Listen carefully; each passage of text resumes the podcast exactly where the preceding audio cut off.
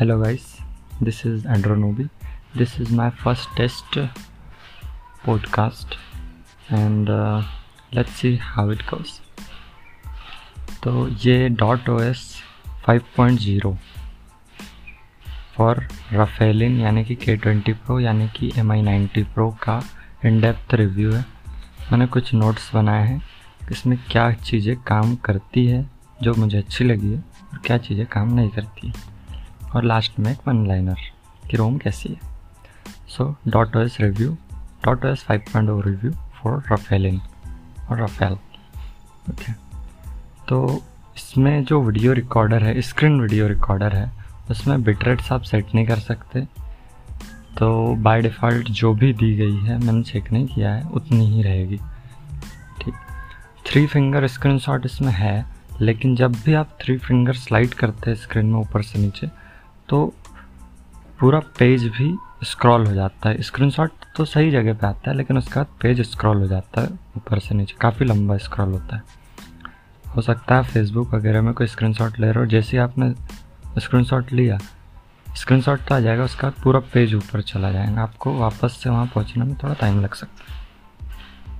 Okay next thing है navigation bar जो होता है या इसमें पाइल का भी ऑप्शन है एंड्रॉयड एलेवन तो उसके बीच में और जो गूगल कीबोर्ड है या कोई भी कीबोर्ड है, उसके बीच में स्पेस बहुत ज़्यादा है।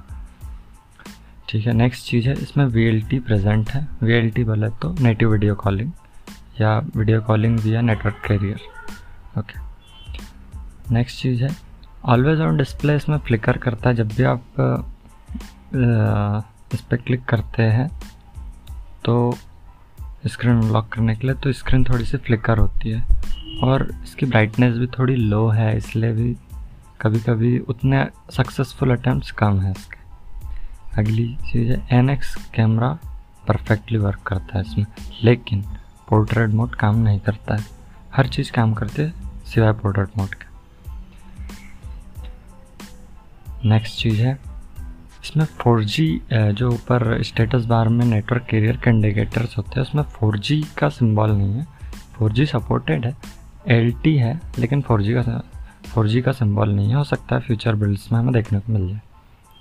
इसमें फेस अनलॉक नहीं है, इसमें गेमिंग मोड नहीं है डेडिकेटेड डेडिकेटेड गेमिंग मोड ज़रूरी नहीं है, लेकिन होए तो अच्छी चीज़ है, क्योंकि अदर्स रोम में है कम्पिटिटिव जो रोम्स है इसके। लिए ठीक है वन लाइनर जो इसके लिए मैं कहना चाहूँगा वो ये है ये एक बहुत अच्छी रोम है बहुत अच्छी रोम है जो अभी बन रही है और ये काफ़ी अर्ली स्टेज है इसमें।